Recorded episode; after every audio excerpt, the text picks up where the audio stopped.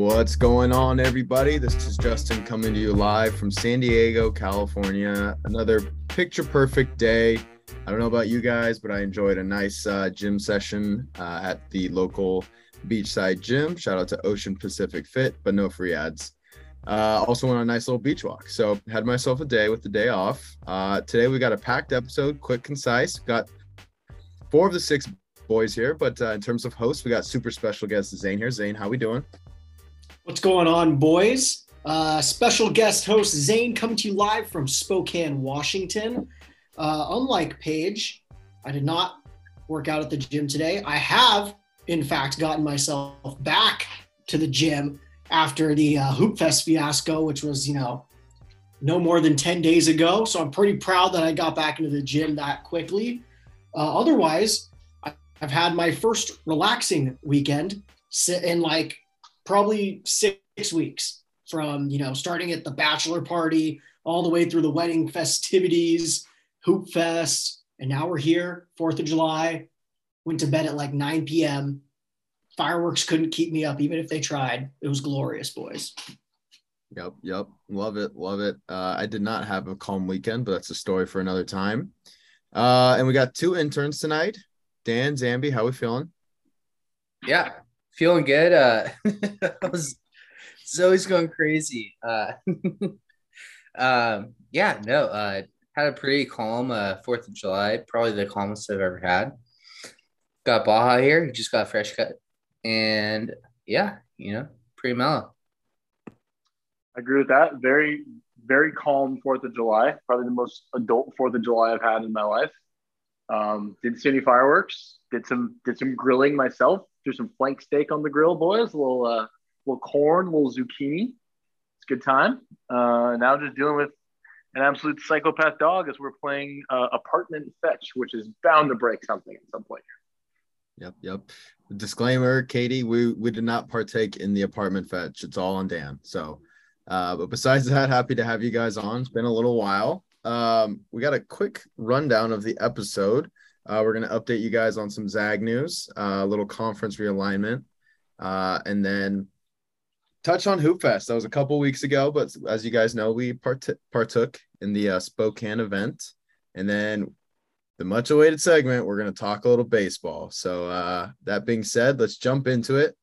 Uh, Chet's first game today, I think he more than proved that he's NBA ready. I believe the last I checked, I don't have it on anymore. He had 21 points in 22 minutes, as well as a few blocks, some nice assists. Uh, he looked great, guys. Did you guys uh, catch any of that? Yeah. So I, I think Paige around like six six twenty five this evening texted us saying, you know, Chet's balling. Watch out, boys. Um, not gonna lie, haven't been too invested in NBA Summer League this year. Um, you know, it, feels it always feels a little too soon when it starts. But you know, when you hear Chet is on the telly, I'm gonna run change the channel at the drop of a hat. Um, as soon as I tuned in, he immediately knocked down like two threes in a row and then got two blocks right away. Uh, granted, you know he was he was paired up, matched up against uh, Tacko Fall, who you know is a legend in his own regard, but I don't think he is regarded as a uh, you know high caliber NBA player. Nonetheless, been on an NBA team for the past two seasons, three, two, something like that. Something like that. But I mean, Chet's stats. Let me just give them to you real quick, boys, because I got them in front of me. Uh, 23 points, and they're you know just wrapping up the fourth quarter right now. Seven from nine from the field, incredibly efficient four from for six from uh, from three point range, seven rebounds, four assists, three personal fouls, six blocks. Just absolutely lighting up the stat sheet, reminding all of us, you know, exactly why this kid was ranked so highly, um, why he was projected to get drafted so highly. I like it, boys. I like what I see. The one thing I don't like, OKC's summer league uniforms are absolutely horrendous. They look like an international league team. Um, just putrid. The the blue is a little too bright. The orange is a little too dark. It's awful. I'm out on OKC. I'm in on Chet. Yeah, honestly, I haven't really like watched summer league at all in my entire life. But just seeing the highlights, it looks like Chet's balling out. I like it. The only thing is, I can't root for OKC. I cannot. Bring back our Sonics. That's all I have to say. Yeah, it seems like a lot of the Seattle cohort of Zag fans are pretty beat up about Chet getting drafted to the uh, Thunder for that reason exactly. Uh, me personally, I have no NBA uh, alliances or allegiances, so uh, I love the Thunder. I'm all in. So uh, they got an exciting young group of players, which I will say would be even more exciting if they were in Seattle. I'll give them that. Um, but it's a good spot for Chet. I think he landed at, you know, in my opinion, was the ideal location for him. Yeah, I think uh, Summer League.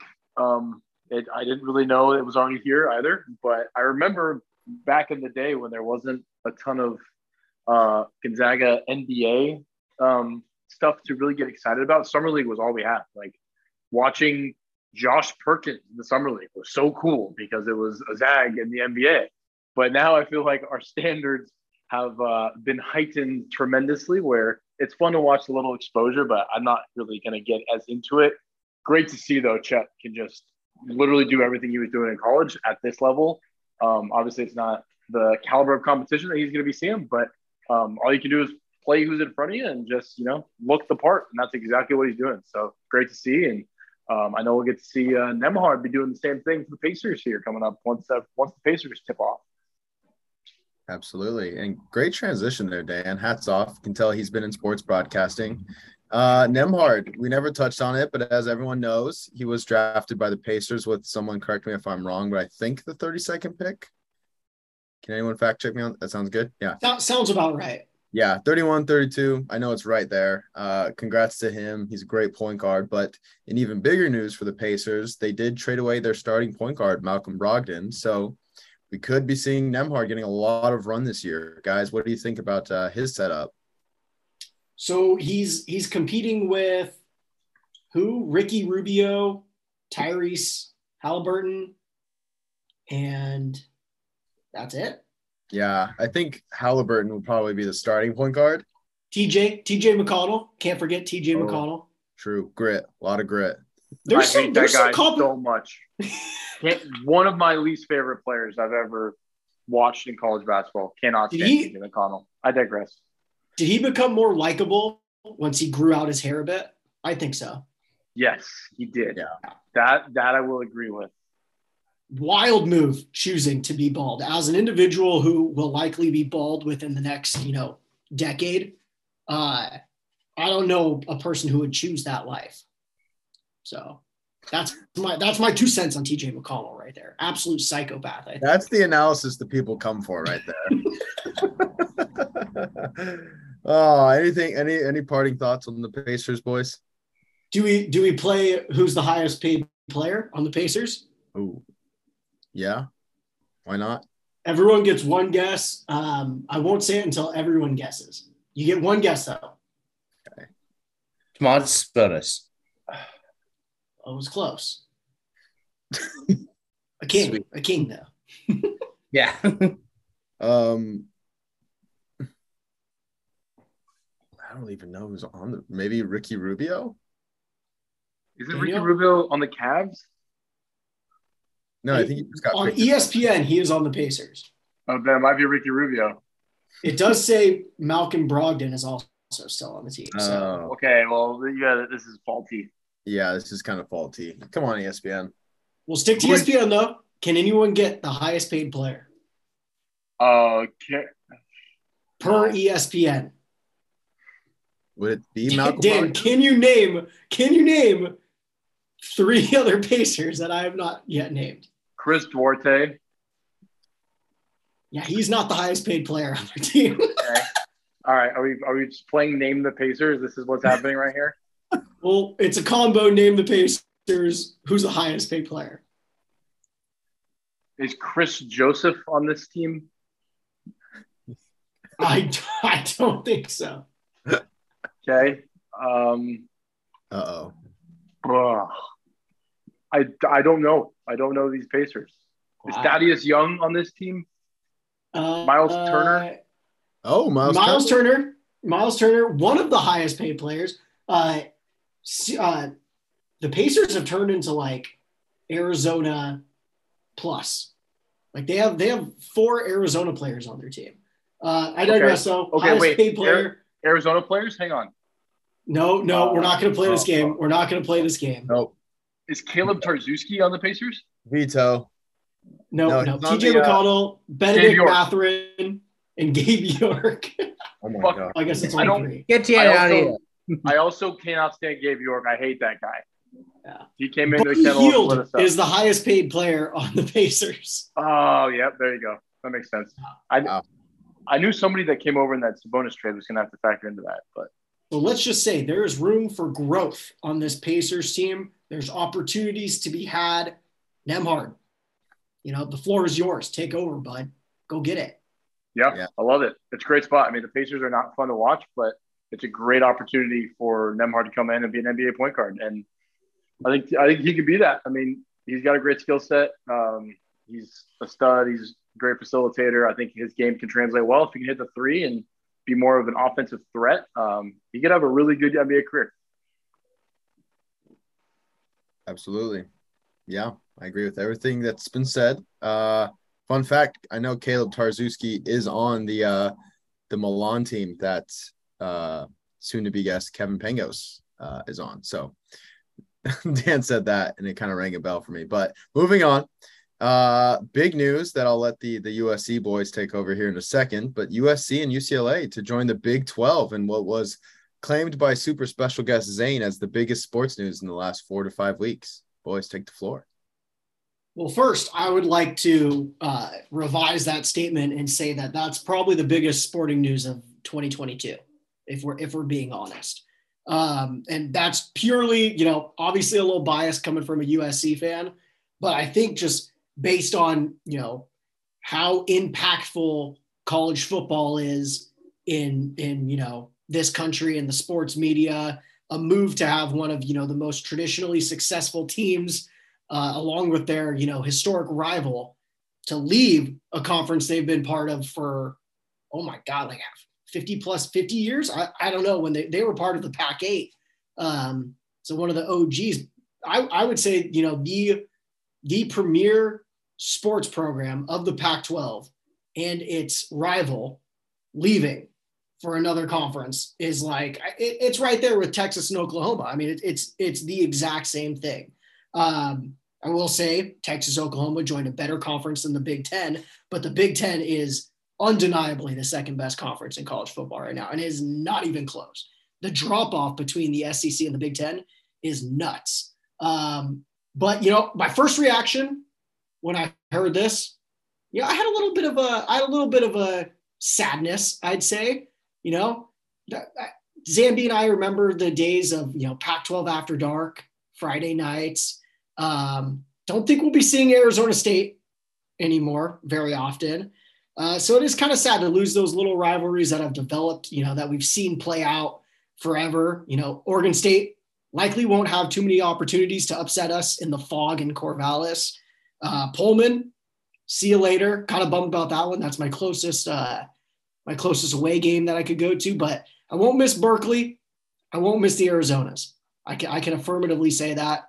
Um, at the end of the day, I think this is really good for USC football.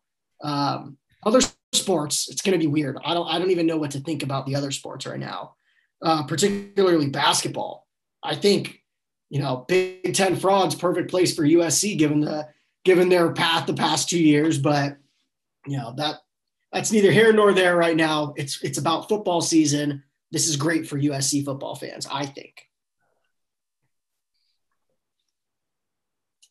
Yep, I think for the football component, I would totally agree with that. I think uh, from a recruiting standpoint, this conference is so much more attractive to play in than the, than the Pac-12. The Pac-12 is so overlooked, and um, you know, you're you go to the school maybe for like the weather, or you know, to be in LA or to play for like the fact that like you can go to SC now and be playing Ohio State and Michigan every year, or you know, Ohio State and Penn State, and getting to play in like, you know, the whiteouts and state college and just like all the different atmospheres they're going to get to play in um, in the Big Ten is awesome. Obviously, the weather situation is going to really make USC look pretty soft. I think for a couple of years. I think I think SC is going to have a hard time playing in snowy Ann Arbor in November, um, and that's just not going to be a game that they're going to be able to win for a little bit. But the, they'll get there. Um, I I think it's interesting that Lincoln Riley, you know, left Oklahoma when Oklahoma was making moves to the SEC, and people thought he got the easy way out going to the Pac-12, and now he's going to have his hands full with the Big Ten. It's going to be to be fascinating to watch from that perspective, and um, you know, it's like the Rose Bowl is so cool. You see the Pac-12, Big Ten clashing in a beautiful setting. Now we get to see that every year and multiple times a year, and it's it's gonna be cool. So it's gonna be really weird getting used to playing those teams, but I am I'm pretty stoked for it. Obviously, the Pac-12 is just not cutting it anymore. Um, they don't get teams in the playoff. This is gonna be SC's path to the playoff, back to actual national recognition, uh, and an opportunity to really cement themselves as um, well again one of the top programs in college football. So that's all I got. Yeah, I just have a quick note here. I think uh, the players they're gonna appreciate this a little bit more because you take a chick from Oregon State versus Ohio State, definitely a lot, lot better looking. So the guys are gonna be happy. That's all I got. Again, this is the analysis that people come for, right? Can't find this anywhere else. But uh, do we do we agree with that take? Are are the ladies that go to Ohio State more attractive than the ladies that go to Oregon State? I I I don't really know what Jimmy said there, so I, I was having a hard time following to begin with. I, think, I'm assuming he's he's making a reference to away games that the USC and UCLA you know athletes Oh, Penn more State, satisfied. Yeah. Well, they'll be more. So Penn State, fair, but I, I would say you know overall they're missing out on the Arizona schools. Zambi, that's, they're missing out. They're missing out on Oregon. Well, they're not catching anything. Um, I, I have no comment as to that. I, am just saying. I would say if you go top to bottom, Pac-12 versus Big Ten, as far as uh, you know, what you would think ladies, you know, just based on looks, I, I, I think Pac-12 is is above, if not, you know, right there with them. Granted, USC and UCLA probably possess the majority of those, but I, I don't even know how we got here. Where where are we going? Yeah, this is a tailspin. You want a sticker, I think, I think you made a great point, Zane. The Arizona schools have a lot of pull in that direction. Uh, so it'll be interesting to see how the players adjust. Again, the analysis that the people come for. This is what we're thinking about, minus married Zane. So, but uh, anywho, um, I guess this has kind of had a weird effect onto you know what other conferences are going to do, and us being a Gonzaga-based podcast. Uh, again, talks are coming up about you know what are other conferences going to do specifically you know maybe more basketball focused schools uh maybe the big east. Maybe they try to push the envelope a little bit further. I'm hearing some whispers that you know maybe if uh, another massive move shakes out in the pac 12 being i think what are the other schools looking to leave like oregon and, and someone else? So today uh, originally last week after the usc ucla like bombshell that was dropped on the world uh, there were talks that oregon and UW were also looking to join the Big Ten. But then there was another wrinkle that, oh, wait, I think, you know, Big Ten might be more interested in Notre Dame. And so we're going to wait to hear from Notre Dame before we commit to other schools. And then it was like, well, if you take those three schools, the one obvious one that's out, the odd man out is going to be the Huskies. Uh, if you line up, you know, Washington, Oregon, and Notre Dame, Notre Dame and, and Oregon are, you know, by far more superior athletic programs than, you know, Washington. Um, and so I think that kind of got Oregon to back out a little bit. And now today, I think it was dropped that the Big 12 is like actively pursuing six teams from the Pac 12, which include the Arizona schools, the two other California schools, Stanford and um, Cal, and then Oregon and UW. which would leave Washington State and Oregon State to join the WCC, baby, in a quest for dominance. wow, what a wild ride that was. Um, yeah, so back to back to my point. Um, if that happens or something along that thread, you know, especially with the Big 12, I heard something along the lines of the Big East looking to add Gonzaga and Kansas. That would be that would be pretty fucking sick. Uh, a little, a little, yeah, a little Big East West headlined by Gonzaga and Kansas. That would mean the Big East would have Gonzaga, Kansas, and Villanova in the same conference. Goodbye, all the talks of playing in a uh, in a high school conference.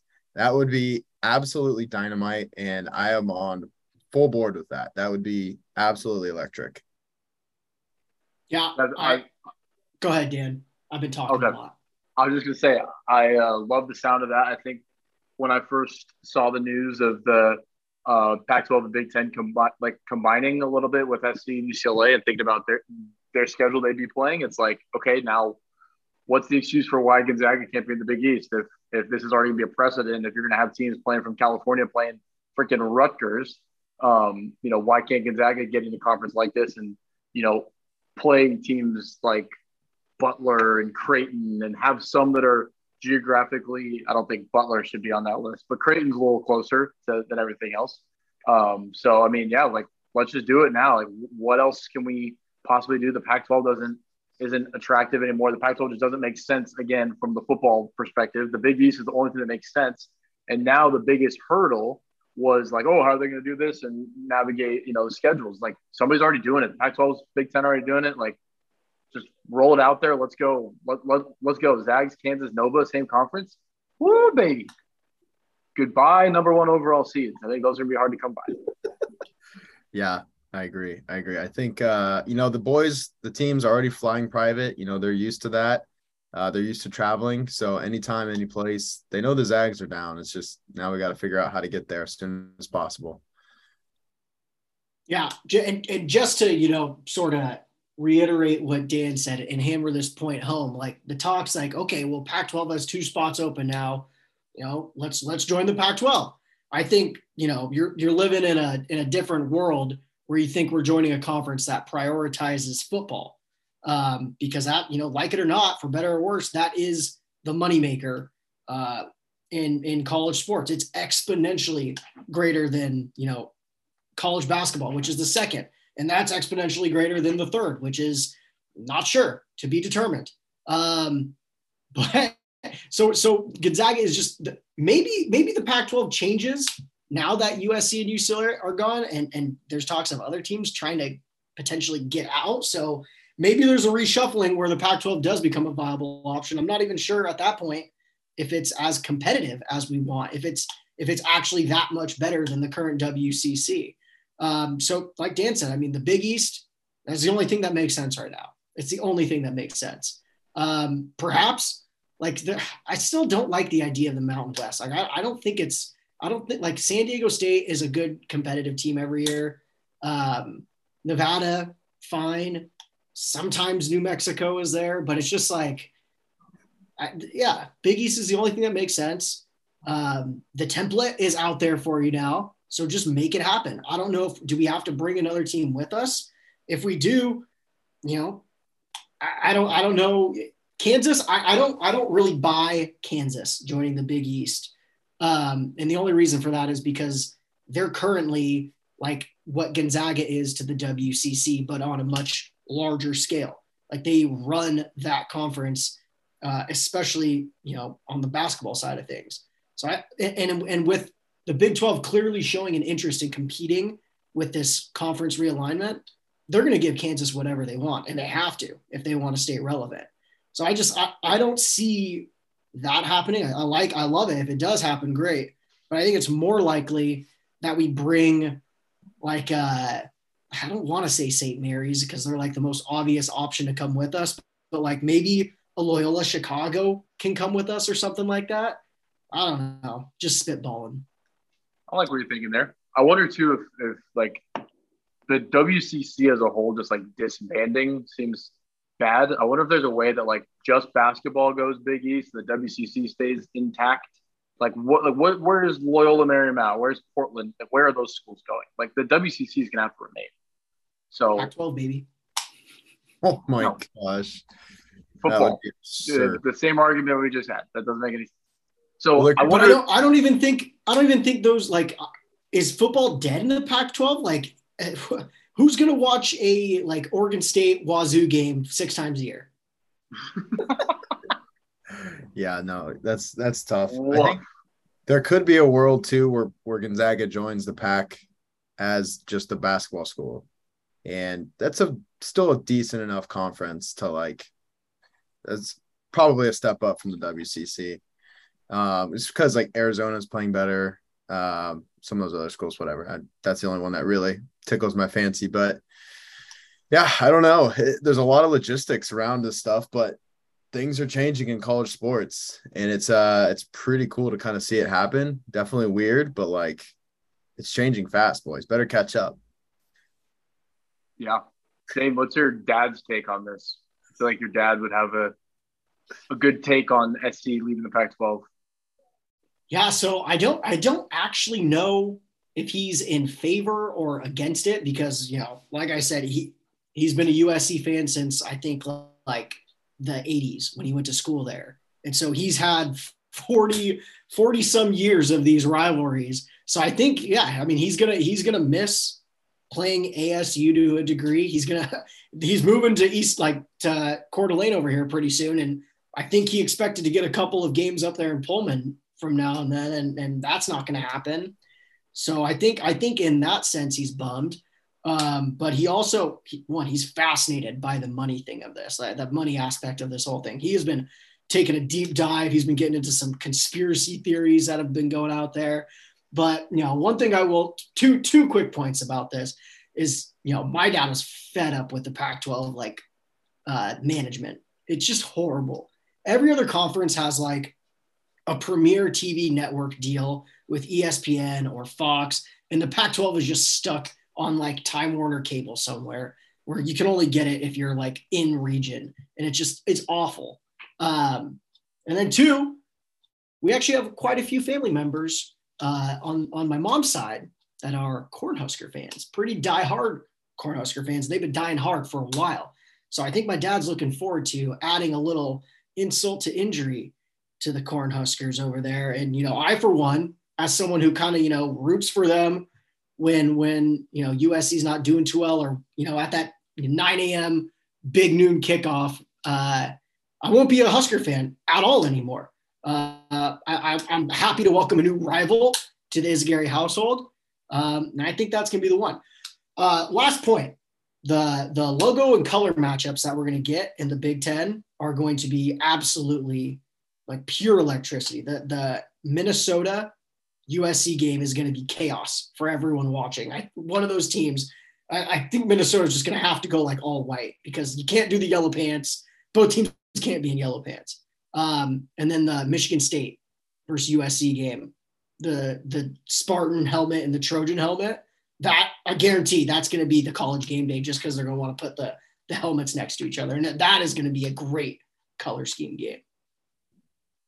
Yeah, that's those are all really good points. I was actually thinking about how weird it's going to be, like, you know, early, late winter when it's going to be like USC versus Michigan or Michigan State or Ohio State. Like, feels like it should be like a playoff game. You know, that's really when you ever see those teams match up or a bowl game. This is just my perspective because I don't really have a college team, but like now seeing that earlier on, like, I, know, I think it's good for college football. You know, it's almost like a mix up. I, from my perspective, I just never really followed college football that closely. So uh, for the casual fan like myself, it's definitely like definitely piques my interest. One, one last thing, one last thing. You know, Dan talked about how you know could be trouble for those SoCal boys going out to the to the Midwest in the winter. But might I remind you, it's not going to be easy for those Midwest boys to come out to smoggy Southern California in the dead of September when there's a cloud of just burnt tire rubber floating in the skies in LA, just burning the inside of your lungs. Those soft tissued lunged boys from the Midwest won't know what hit them.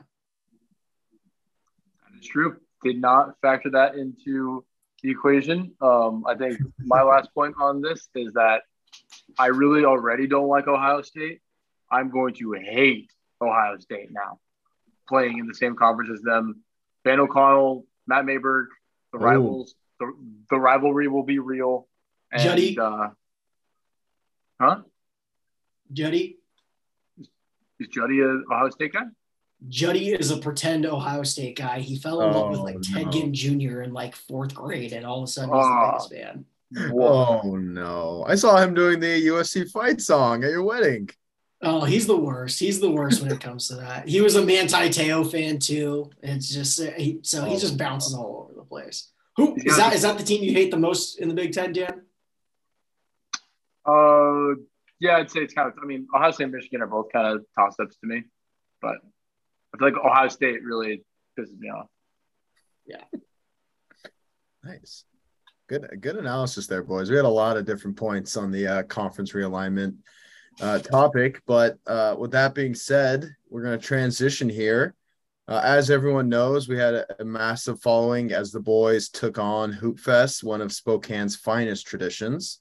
Uh, total recap of how the team did. I believe we finished three and two, secured fourth place uh, with one newcomer, Dan, two two two timers and Zane and Colin. That was my third round of Hoopfest. Uh, overall, I think we all chalked it up as a success. I think we did really well. We played as a team, uh, and I think we definitely turned some heads. Guys, what did you think? Yeah, uh, full disclosure, you know, we got a forfeit to start the tourney off. I think that um, significantly uh, assisted our ability to actually be competitive on Sunday. Um, if we would have had two games under our belt, who knows what, what would have happened. But I, am confident that we would have still won that first game just based on uh, not only the way, you know, the heart that Dan, Colin, and I played with, but also just the tenacity that Paige brought every single game. Um, I have little to no doubt that we still make it to Sunday 2 and 0.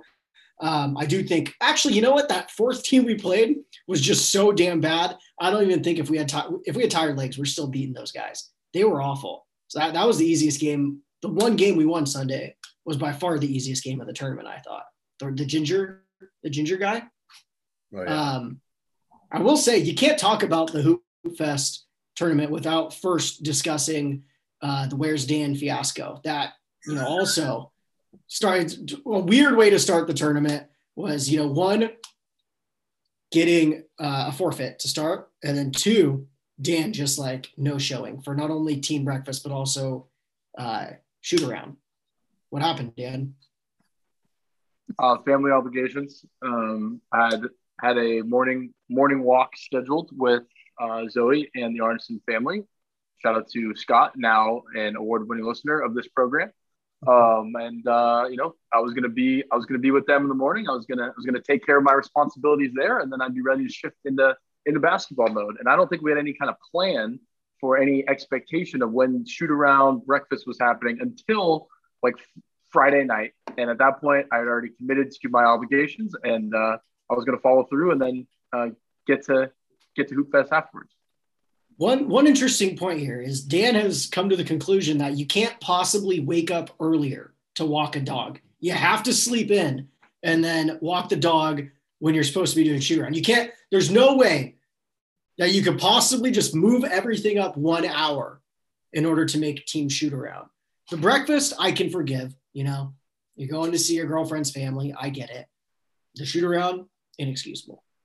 Well, because I didn't eat breakfast, I had to eat breakfast when you guys were at shoot around. So the timing just just just didn't align. You couldn't you Um, couldn't wake up early, eat breakfast, walk the dog, and then go Well, to no, shoot because around. we, we were all on a on a on a combined clock here. So it was it it wasn't just me. If it was me, I absolutely I would have been. But at that point, I'm a guest of somebody's house. I don't want to set the I don't want to set the tone of what time we're waking up, what time we're doing these things. I'm just gonna kind of go with the flow, and then when it's time to be there, I'll be there. So you you're pointing the fault at the Arneson family now. There's no fault. They pointed listen to the show, Dan, and you're blaming them for for for this whole thing. because you said it's not your fault. You can't make the decision, so it's their fault. No, it, it's nobody's fault. It's just I had two things I was doing. I was doing one thing early in the morning, and then it was all basketball from there. And I was there. I might I might I add I was at our court about 45 minutes early, that earlier than you guys were. Do you feel like it impacted your first game? Um, based on how I was doing better later in the weekend, yes, I do think I had a bit of a slow start. Yeah, one point in the first game, three rebounds for our tallest player, one missed three, and two missed free throws in that first game, Dan. I had one missed free throw. That was an incorrect stat from Courtney. One almost fight as well. True. We should we should break down the fight for the listeners. I think I think we can move past the Dan. Well, this goes back to Dan again. You know, Dan just wanted to fight in almost every single game that we played. At one point, I think we labeled him the Draymond Green of this team. Yeah, I think that's a good that's a good label.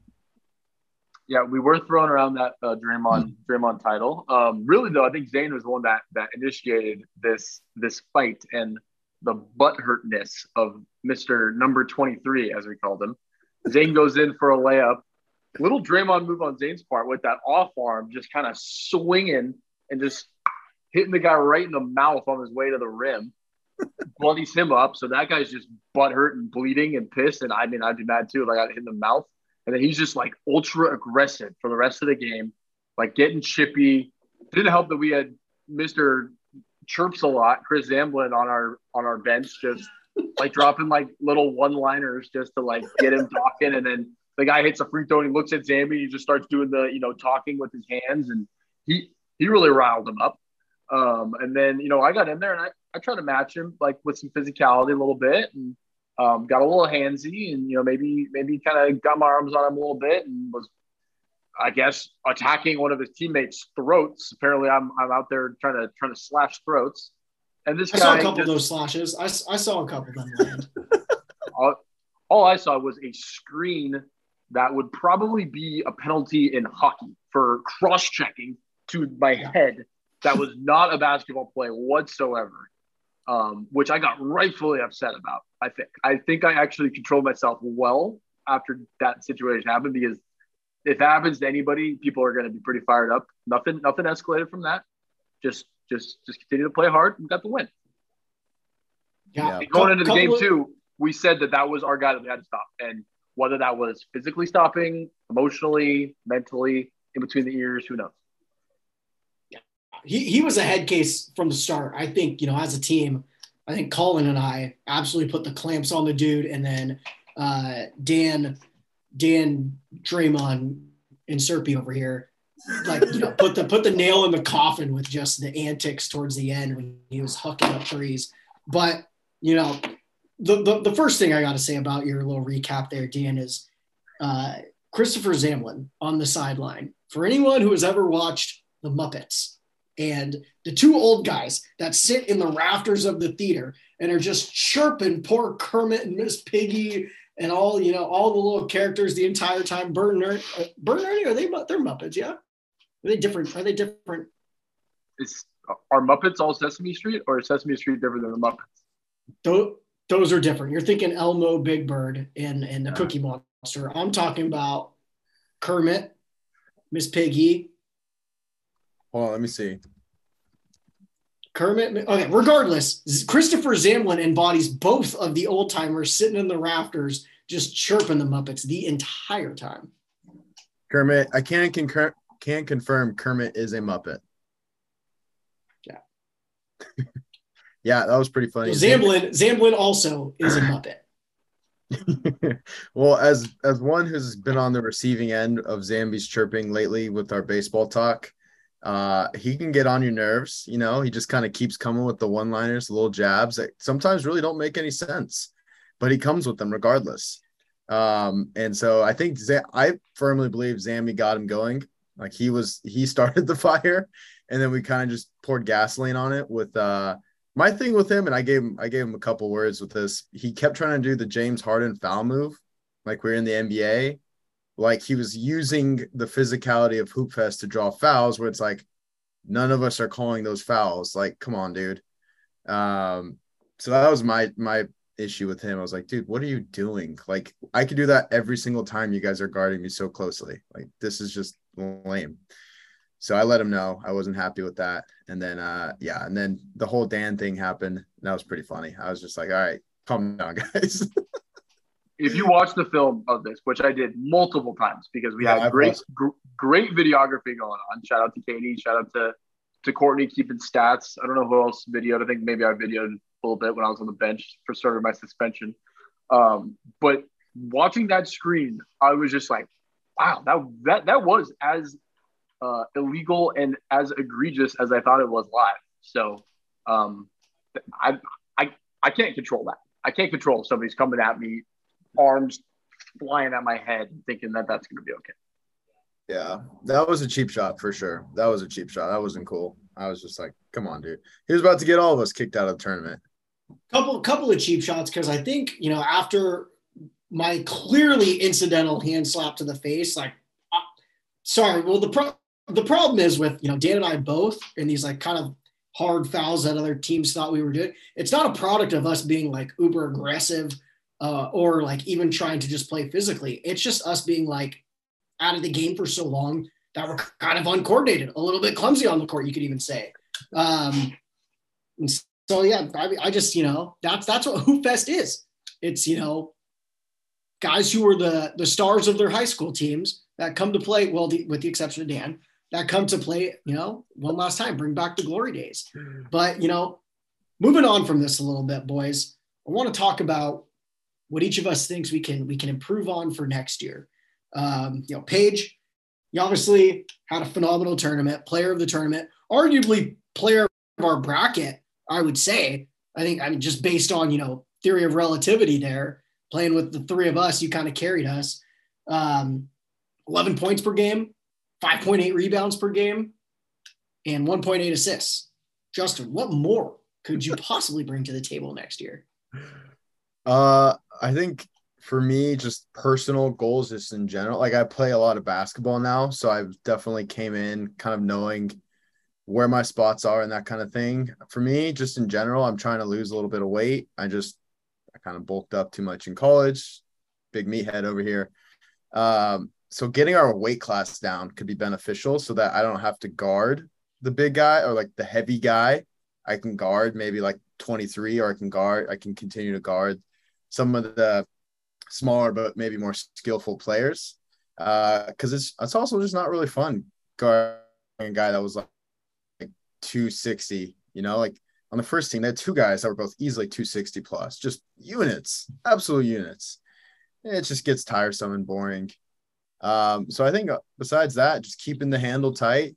Uh, st- I've been working a little bit on the the quick release step back threes because that that loss kind of stung a little bit at the end of the tournament. Um, it stung. It stung. So, uh, yeah, I think that's really all I'm focused on right now. I think, and hopefully, getting you guys more involved, I think would help a lot. But that will just come with playing together more.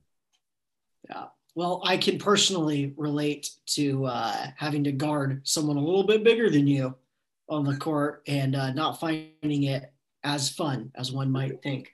But Dan, I'd like to know, you know, first, right off the bat, were you happy with your performance this year? Did you meet your own expectations? We're talking 2.8 points per game, four rebounds per game, and half, or sorry, four, yeah, four rebounds per game, half an assist per game. What, you know, expectations satisfied or not?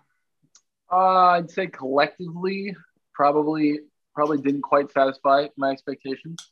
Um, but I think knowing what I contributed to the last game, I felt like, all right, I was here on this team for a reason. I can build off of this, and I can play out here. I belong.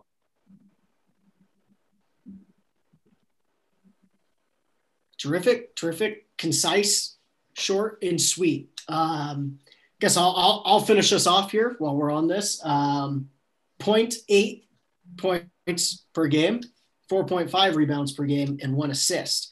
Um, I'd say on the hustle stats, I'm satisfied, more than satisfied. 4.5 rebounds, I'll take that any day.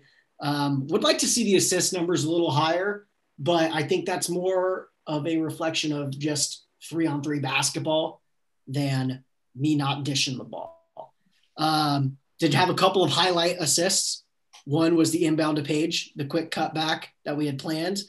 Another one was to Dan that, you know, allegedly did not count because he ripped the jersey off the guy to get open. Oh. But I think I really, really lacked on the offensive side of the ball here. And, and I think it's just as much as making one three a game. Like if I can just average two points a game and then maintain the 4.5 rebounds, maybe get that assist number up to two, that is just about all you can ask for from, you know, a guy that's out, outsized on the court by six inches per game and then also like 40 pounds per game. So I, I got to focus on that, uh, on that three ball a little bit, maybe drawing some fouls down low, but I just don't like calling fouls at Hoopfest. I don't, that's not, I'm not going to do that. Um, but as far as the team goes, couldn't have been more satisfied, boys. Expectations were met, and and you know we went above and beyond. I think. Uh, never forget, Cooper said we wouldn't make it past Saturday, and we did that with relative ease. Um, so Cooper, Cooper should have a punishment for that. Yep, I uh, fully agree with that statement, and I'll, I'll speak for Colin here because Colin's the fourth guy who isn't on the pod, but I know he's an AWL, and uh, I think Colin showed 2. up. 2.8 points per game, 6.3 mm-hmm. rebounds, led the team in that figure, 0.3 assists. Not a big passer. Not a 12, big 12 boards in one game, though. That yeah. was impressive. Yeah, monster game. One thing about our team is it was basically like offense was was kind of just me running the show a little bit but defense, the intensity was there every possession. Besides that one little blurb with the morning game that I still believe we should have won. Uh, we were always intense on D. We brought it every game. And I don't think any of the teams we played like saw it. They're like, who are these scrubs? Like, what what are we looking at here? They, they took one look at Colin. They're like, oh, come on. but well, that, uh, that one team, the team that beat us uh, first game Sunday, we, we ended up being boys with them a little bit. Shout out Walla Walla.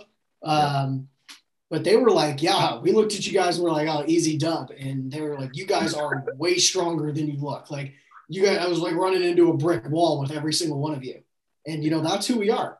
That's, you know, that's why we hit the gym Paige. That's why we power, that's why we power clean. That's why we bench press. Dan, I'm not sure what you're doing in the gym these days, but I think I can speak for Paige Colin and I. We're hitting it hard every day, pumping that iron.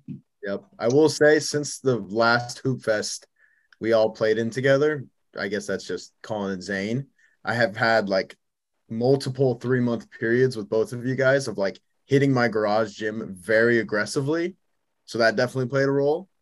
Um, but I think altogether, you know, I think if the team can just hit the the setup three, if you guys can just knock that down, each one of you guys once a game, like that would be very solid. Because we had our looks, we had our looks there, and you know that's just repetitions. That's everything you guys can control uh, myself included. I didn't hit every shot by any means. So uh, the setup threes are the ones you got, and avoid this. There was a little bit of a slope on the uh, on the right side. I think for those like corner threes, those are tough to hit. But um, like that little inbounds play we have, the one where the inbounder passes it to one side and then screens for the other guy, comes up top, money. That was money. money. We can just hit that every time, not every time, but once a game for every player.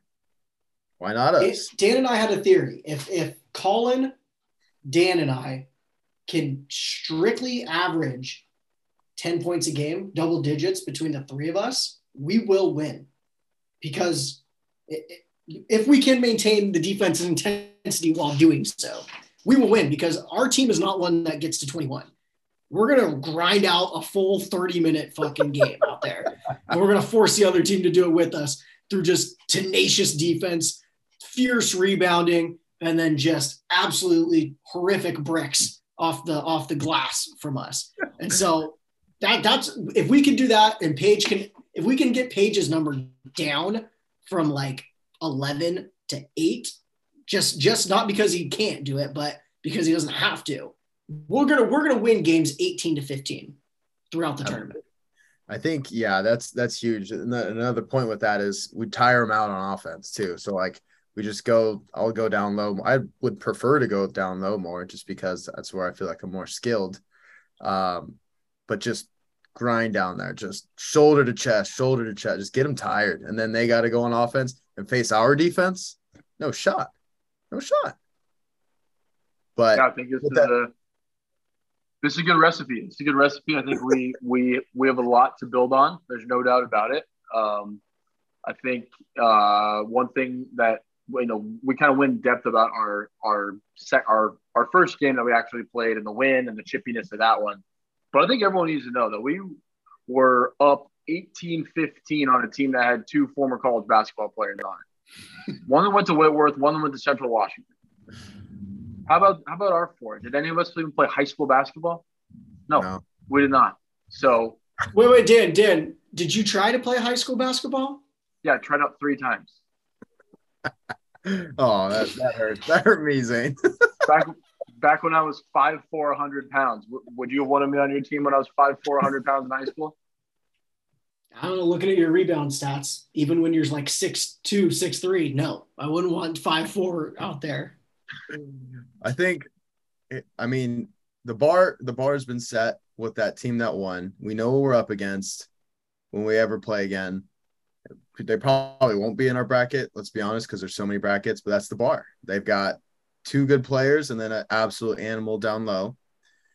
So I think just beef up a little bit in the gym. Work on. I call it working on tired three pointers. So like doing some cardio beforehand, like you're playing in a game, and then coming in to take your shots working on that form when you're winded. That's that's big time. Uh, because we can all take a thousand shots, you know, fresh. But taking those shots when you're tired, that's when it really comes out. So uh, hitting those shots, I think we'll be good, boys. I'd I'd love for you guys to to take more shots and all that stuff. I feel like we were all just kind of winded on offense, and I was like, all right, I'm just gonna try and make something happen here. Oh, absolutely. I, I mean, you know, Dan brought up the fact that in the in the last game, the final four that we lost, we were up 18 to 15 against a team with two former college basketball players. We got to that point like on the shoulders of the three ball and a couple of bank in threes. And so it, it was not easy to get to that point. And by the time we got there, we all, you know, came to the resolution that the only way we're going to win this game is by hitting another bank in three or just like another step back three. We did not have the energy to run any more, you know, off ball screens.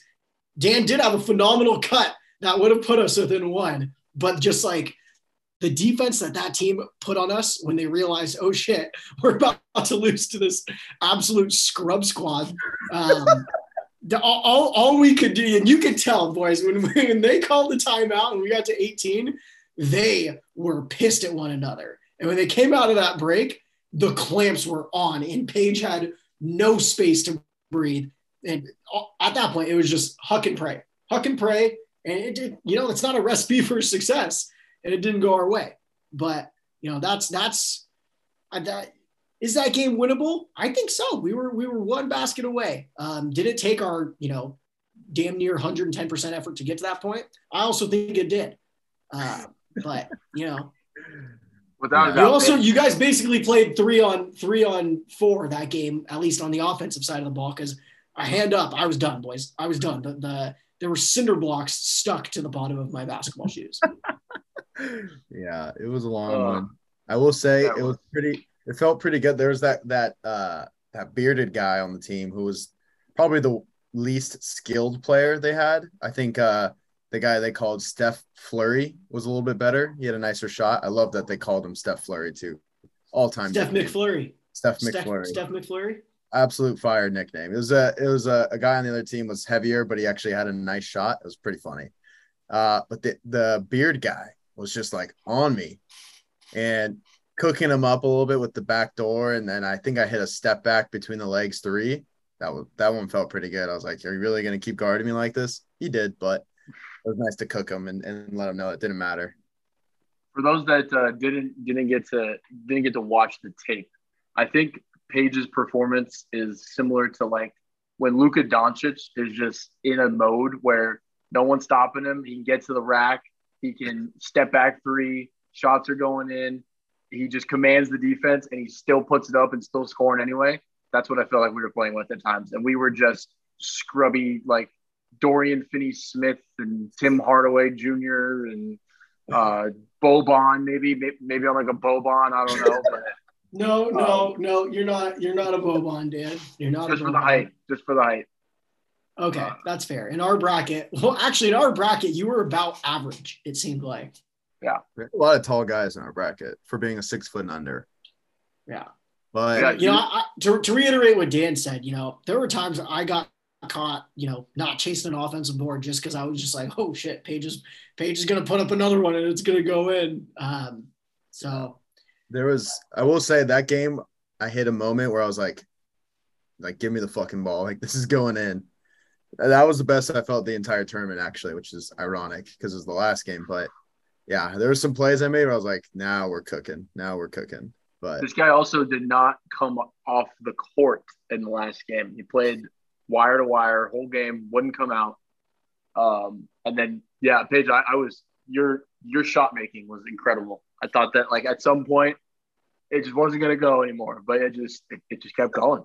And I'm like, let's go. Keep let us ride on your back and take us to the promised land. And that's that's where we went. We went as far as we could go. It was it was a it was, it was a hell of a ride. Hell of a ride. it was fun. I I had a bla- I actually went into this tournament like being like, all right, this is the last one. Like, I don't really want to make this trip anymore. Not that I don't want to visit beautiful Spokane. Uh, but after the tournament, I was like, we got to run it back. Like, I that was so much fun and uh, just like kind of being in that competitive environment again. It was it was awesome. I think we can Yeah. run it back for a couple years. I don't think next year has to be it. I think I think we got two in us. Well, here, here's gonna- here's the thing. You like heading into it. It's such a chore to like kind of get to Spokane for a lot of people. It's such a chore to do the registration, to check in. Um, you think about the heat, and you just remember how like excruciating it is on that blacktop. You remember the crooked boards, the uh, like slanted courts, the sunburns. Um, but then, but then, at the time in the moment, you're like, holy shit, this is fun. I miss this like competitive nature that basketball brings out. And then Saturday night, you're like, holy shit, I miss just getting hammered right after these games and then sweating it out on Sunday. And at the end of it, you're like, fuck, I kind of miss my friends too. And it's just a, it's a great, a great event for everyone. Great event for Spokane. Um, a real great way to kick off summer. Um, it was fun, boys, and I think the bar is set for us. It's it's Final Four bust every single time we show up. Absolutely.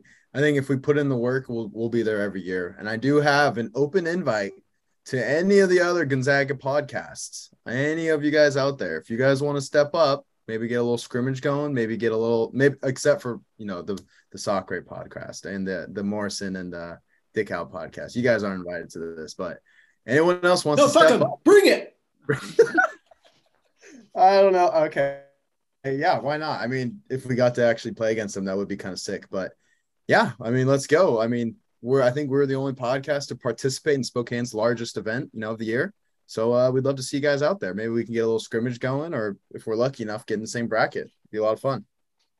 Hell Is yeah. Free Ira Brown the only other like multiple host? Well, no, no. Uh, B Mary and, and Carson's. That Yeah. would be a, Dylan, uh, we'd be underdogs. We'd be massive underdogs in that game. Why?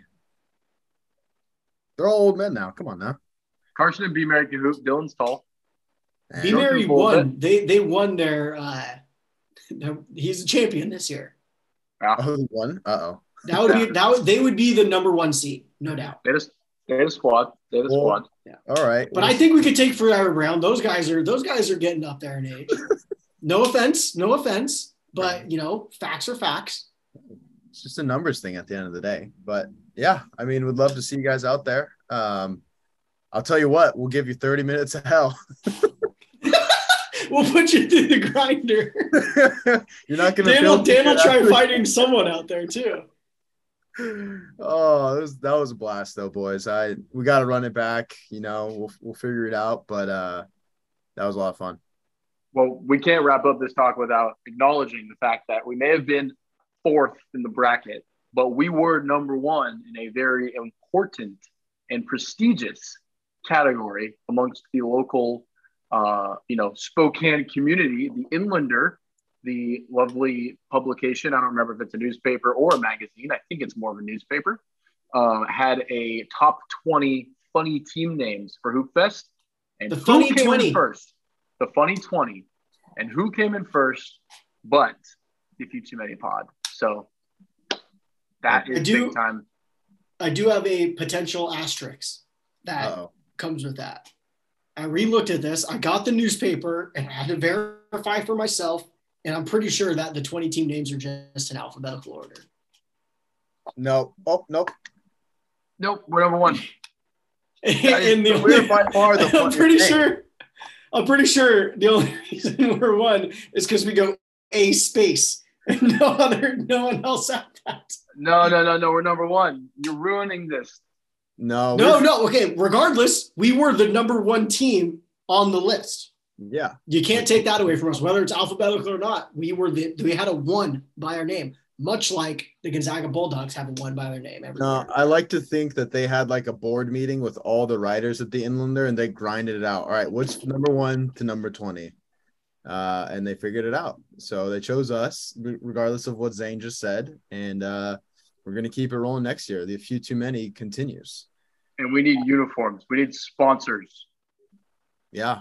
Yeah. If anyone wants to Oh. sponsor us next year, I oh. stand corrected, boys.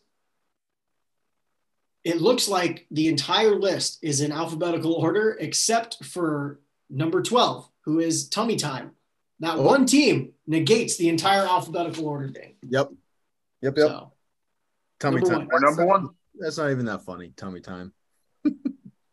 most of those are not very funny, if I'm being perfectly honest. Yeah, ours is funny though. Like I feel like if you pick up the Inlander, you know, on Saturday morning of Hoopfest and you read that, you get a little chuckle out of it, given the uh, recent events. You know, like, oh. um, but in conclusion, yeah, good run there, boys. Uh, we'll be out there for 2023, and uh, I would say probably until we either a get a horrendous court and it's just a shitty experience, or b one of us gets actually injured. I think that'll be the time when we all need to hang it up. Knock on wood. Knock on wood. great point about the court. Our court was perfect. Yeah, we had a For Shout out Egg Roll. Shout out Egg Roll Express forever. I think the move is to just sign up last minute because I think you kind of get put on the outskirts, but those are where the Knights course are. All the parking lot. I would love to play downtown. I would love to play downtown one year. We're always on the north side of the river. I will say I did play downtown once and it was fucking sick. We were right in front of the Nike store too, right when it opened. It was pretty sick. There's always like 40 people at our game. It was gnarly. We But- had like six people max at our games. No, we had some decent crowds. It was like playing at North. It's going to be what like USC playing at Northwestern in the Big Ten. No one's there. 11 a.m. But guess what? You're playing against the grittiest team, high IQ basketball team that's going to put a body on you at all times. That's what every us. single one of our games was. That's us, baby. We're just physical up. Oh yeah, I, and that's that's my put- style of basketball. That's why I thrive. And you I just you're playing against a, a big body team, little bodies but strong bodies, and then just a just a deafening silence in the crowd that can't be you know unfettered. It's just you're gonna have to put up with the elements when you play a few too many. Yeah, I, I will say I, I felt like I was actually like consistently like the second or third shortest player like on the court. That was actually pretty surprising to me because I'm like a solid five ten. So there are a lot of there are a lot of big bodies out there. It wasn't just six foot and under. Anyways, What that a deep good- dive into Hoopfest that one. that was a good one. That was a good one, boys. That was fun. I wish that I have a suggestion for the pot. I think the whole group's got to come out next year, and then we'll have the people not playing uh doing the live streaming and stat keeping, so we don't have to have the missuses doing that. I'm sure they would appreciate that. I think they kind of loved it though. I think it was a bonding experience. It forced them to stay in tune with the game. That's Courtney fair, was like giving a full breakdown afterwards of what she thought. Katie Yeah. obviously was like, Dan, I was not impressed with you afterwards. That was one of the more savage things I, Two- I heard. Two notes about the Arnesons that I loved. A, Katie's commentary when Dan took a shot. that was pretty good. It's like, oh, oh no, no, Dan. uh, Then it's Oh no, Dan. Oh no. And then two, I don't I forget uh Katie's dad's name, but first I don't know what it was, but I think after that our technically first game, he was like really fired up. And he gave me a good like a, a stern like pat on the chest. He's like, "Let's go!" And I was like, "Oh, let's go!" I was like, "All right, I like it. I like it." Hell yeah. Let's go, Scott.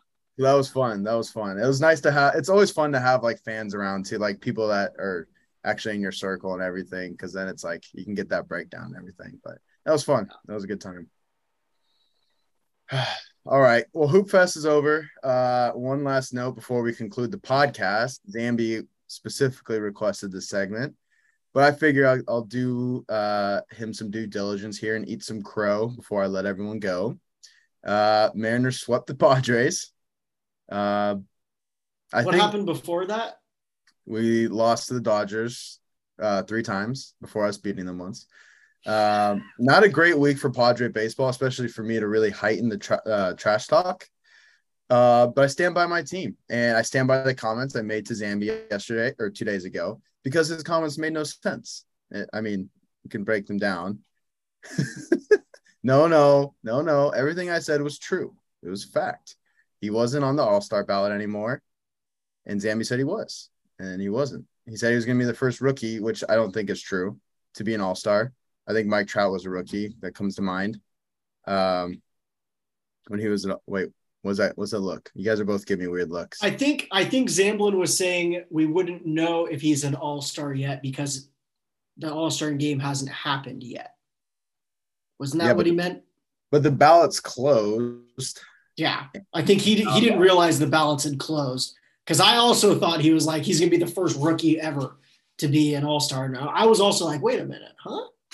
Yeah, but I knew because I pay attention. I'm a stats guy. Does he deserve to be an all star, Justin? After what he did to us, I'd say sure, why not? I'm sure he'll probably be like a fill-in or something. Uh, but you know, it is what it is. I never said he was a bad player, and I feel like I'm eating a lot of shit on this thing. You were also backing me up when they made the Yeah. plus Soto comment. I stand by it. I stand by it. I 100% stand by that. It's literally, it's basically saying he's Mike Trout. And if you think about combining the two players and like their athletic abilities, uh, and as good as he, I think he's an exceptional talent. I think he'll be an all star for years to come, but I don't think he's Mike Trout. I, that's just my theory. I guess it's And he's also not going to elevate the Mariners to playoff status as is being shown right now. Like it's it's hard to imagine him playing much better, but like straight up, the Mariners are just a bad bad baseball team. Like they have they have the pieces to be a playoff team right now. They're just bad. They have a losing culture and they have a losing fan base, and that's just what it is. And you know, Dan, you can speak up for that because you've sort of adopted the Mariners. yeah, here. Dan, Dan like- give me some slack in the chat. It- he he did. He came at us with a little Julio thing. I thought Dan was a Dodger fan. I thought you know we we shared that, but I'm adamantly um, opposed to someone. Who, I got my NL team and my AL team. That's the dumbest shit I've ever heard, bro. It's a it's this is competitive sports. You have one team that you root for just because you've lived in Seattle for a year. Why would you become a Mariners fan? Do you like you just like baseball and drinking at that point? You don't actually like the Mariners. I do like the Mariners. I think that the Mariners are like I don't really care about the AL NL thing. Like they and them and the Dodgers are just not on this. They're not really in the same league almost as far as I'm concerned. So it's easy to root for two teams. Um, but speaking of of Julio, I went to the game on Sunday, saw Julio play live for the first time, and it's, it's worth the price of admission. First pitch, just a piss missile off the scoreboard in left field. Had an RBI double. He's fast as hell. He uh, stole third, but overslid the base, so he was out. So he's too athletic for his own good. Um, and uh, no, he's he's a hell of a ball player. I think he will be an all star for years to come, and I think he'll, he will be part of the Mariners' resurgence. You got to remember, Mariners are without Ty France and Mitch Haniger, uh, and uh, J.P. Crawford and Jesse Winker have their suspensions going on. And uh, Where does the resurgence begin, Dan? Because when you say they're a part of the resurgence, hasn't this resur- resurgence been going on for 20 years? No, because there, there's not been a playoff berth. So the the the resurgence is when they get to the playoffs. But haven't they been resurging this entire time? So, like guys that played on the 05 team, were they part of the resurgence? No, because the resurgence is when they get to the playoffs. That is when the resurgence happens. Mm. Okay. Okay. So, okay. I see what you're saying. So if they never make the playoffs and No resurgence. he was not a part of the resurgence. Not a part of the resurgence, just part of the mediocrity. I think I think Dan just really wants to like he's been part of like such successful sports franchises his whole life that he's just like this is like you know, and he was born into those. Those were his like birth children. But now he wants to adopt this ugly stepchild that has potential for success in the future. And you've just adopted the Mariners to be that. And I think you're I think you're making a mistake here, Dan. I think you're gonna, you know, I don't think you really care. Otherwise, you'd be like Zamblin, who logs off halfway through the episode, knowing we're going to talk about the Mariners at some point. But I, I, I mean, you know, I want them to succeed. I'm not going to be hurt if they are losing. that's then, I then did, you're not a fan. Then you're not a fan. Okay, I'm, I'm not a fanatic. I am a I am an, an Fan- acquaintance fan is- of the Mariners. Man is short for fanatic. I did I did breaking news Fandom by After- convenience is He bought a we're- he bought a jersey. He bought a jersey. after the game on Sunday. after after having having a couple Coors Lights, a couple you know a Bodie, um, things like that. I did I did I did purchase a jersey. So I do Is it a have Julio jersey? no. I have an emerald green Mariners jersey with no name or number. Just I'm gonna customize it. I'm gonna customize it. Put my, my name on it. Oh, don't doing don't the custom jersey? it. Oh, This is a joke. I'm not customizing my jersey. oh my god. It would have been such a wild move if Dan got a Julio jersey. Like after one game of seeing him falls in love. That's like the story of like every six year old's first baseball game. Dan just I did when he was 26. I I would have I would have done it. I didn't want to. I couldn't really rationalize spending like two hundred and twenty dollars on that though. So Fair enough. I had to, Enough. I had to say no to that one. I will I will give the Mariners their flowers. They came in hot. Padres were slumping, and they gave it to us. They gave it to us. There's no excuses. Trust me, there are no excuses from me. We played like shit. I think Manny Machado wrapped it up best after the game today. He said this week fucking sucked for Padres baseball. It was brutal. So uh, you know, good job. I'm I'm glad everyone's happy that they swept the Padres in a two-game series in early July. I'm glad they're all very excited about it. Uh, but we'll check back in in uh, September and October and see where these teams are. I hope they bring. I've gotten multiple texts from uh from our AWLs. Give me a little shit. I hope they bring the same intensity then. That's all I can say. Paige, it was about this time last year when the Padres started to slump a little bit. Oh, right nope. before the All Star break. Oh nope, it was after the All Star break. Ah, there were some notes before. Oh, oh, there were oh, a couple of After notes before. Are the Padres on 2021 slump alert right now? I don't think they are because they've done this performance without Tatis. Uh, so that's going to be a pretty pretty big pickup. Uh, whenever he's ready, I feel like he's just taking his sweet time. Uh, but that's okay. We're doing all right. I mean, they played 31 games in 31 days. So uh, what can you really do? They're, they're probably pretty That's tired. I imagine. baseball. it's a lot of baseball. So, uh, you know, I I learned last year you can't get too high, you can't get too low. I feel like I've stayed pretty even keel in my trash talking, besides the random comments I get from Mariners fans, which out of nowhere. I've always supported the Mariners because I feel over the Padres in them. But okay, that's fine. I love I love the rivalry. It's so random. I don't get it. I was all like I was fully supportive of the Mariners, you know, and uh I cheered them on. You know, I wasn't a fan, but I cheered them on. Uh did the same thing as Dan, drinking some beers at the games, good time. Uh but I feel like I've been attacked for some reason. And you know, I back up my team. I will always back up the Padres over the Mariners. I don't know if that's ever been in question. But uh yeah, just kind of out of nowhere. But you know what? Whatever. It's fine. Um yeah, I digress. I digress. Well, 31 games, a lot of days, a lot of games, an hour and a half, a lot of podcasting for a Tuesday. I think we got to wrap it up here, boys. Uh, yeah. Before we wrap it up, I, I I do have a quick quick comment, quick little anecdote from softball that we do need to share with the group.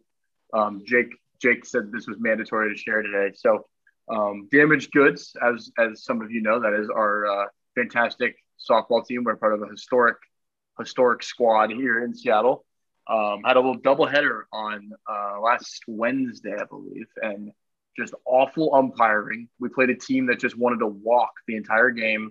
They talked shit. Uh, Penny, Mitch Penny was playing first. Um, he was getting very frustrated with how things were shaking out in the game. Uh, ended up kind of just rage quitting in the middle of the game. He got a ball. He was playing first. Ball comes to him. He stretches out to try and catch it.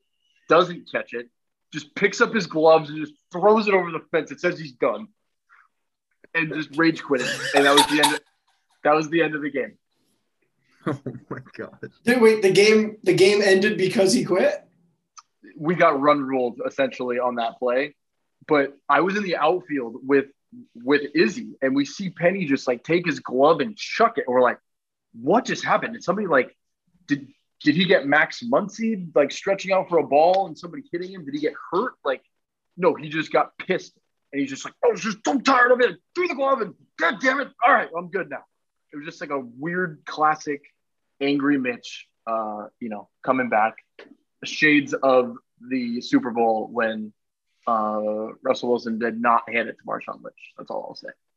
You don't you don't see Mitch Penny get angry in sports very often outside of a Seahawks game.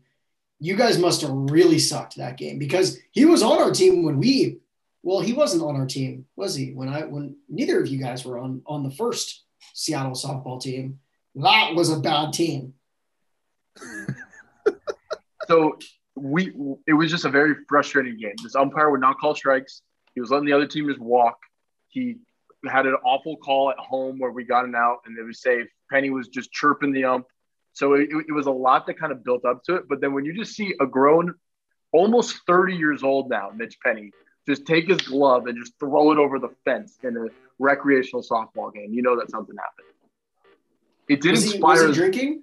No. He also was injured that game because he had sprained his toe uh, river rafting. so he hate to see couldn't it. Oh. Um, but he did rally the troops because in our in in leg two of our doubleheader, we bounced back for a big win. And Jake Gilman uh, went four for four last week and was just hitting the ball hard all over the yard. So shout out Jake, very impressive. I think he's retiring though because he's in Alaska for like the rest of the summer. It seems like. So he's going Oh out. yeah, on- there is. We have reached the point of summer. We should let our audience know where Jake is just going to be hit or miss. We have no idea. He's on basically like sabbatical. right Yeah, now. pretty much. Sabbatical from this very demanding podcast. Yeah. It's kind of like paternity leave all over again, huh? No, no, it's not. You he's accrued a certain amount of sabbatical leave, Dan, and you have not accrued your paternity leave. You can put in a request with the state for your FMLA, but that is all you will get. Mhm. Yeah. Sounds good. Yeah, at least uh, And I would like to ask what you actually did during your paternity leave because I could see your dog in the background for this entire for this entire recording, and it didn't look like you were training it. She is not. She has not been trained, so I'm not sure what you were doing when you were on leave. She has been trained, and it was it was taking turns dealing with her. So it wasn't. So I was I was being a good co-parent. She That's has been trained. She is she the training. She's been trained. Is that what your testimony is today? The training is ongoing. Okay. Remember, she's younger than you even had Pangos. She's only Oh. five months old. Don't you bring Pangos into this Oh. I'm bringing Pangos. In. I never took paternity leave with Pangos. You, there wasn't a podcast yet. Zoe will run circles around Pangos and just make his life miserable in Spokane. His life was miserable. There was this point where I was like, all right, Pangos might try eating this dog if she keeps bothering him. that was Well, pretty. glad that didn't happen. Glad that we survived to tell the tale. And uh, we'll have to do it again. Yeah. All right, Well, boys. I, I think with that being said, we can hang this one up. Uh, definitely went a little longer, I think, than any of us expected. And there's only really three of us that have been on the show for the last hour. So, uh, good shit, boys. Another vo- summer summer volume. What, was, what do I call them? Summer session volume six, I think this is five or six. five or six. It's a good run, boys. Uh, I think we're coming up on episode 100 here soon. So, uh, expect some fireworks for that one, I'm sure. Um, but yeah, catch up with you guys all uh, next time. Toodaloo. Those Zags, Oh, wait, hold on. keep this, please. Toodaloo. Authentic. Toodaloo. Sorry, AWOs. Two. Toodaloo. If you hear this, I'll Venmo you five dollars.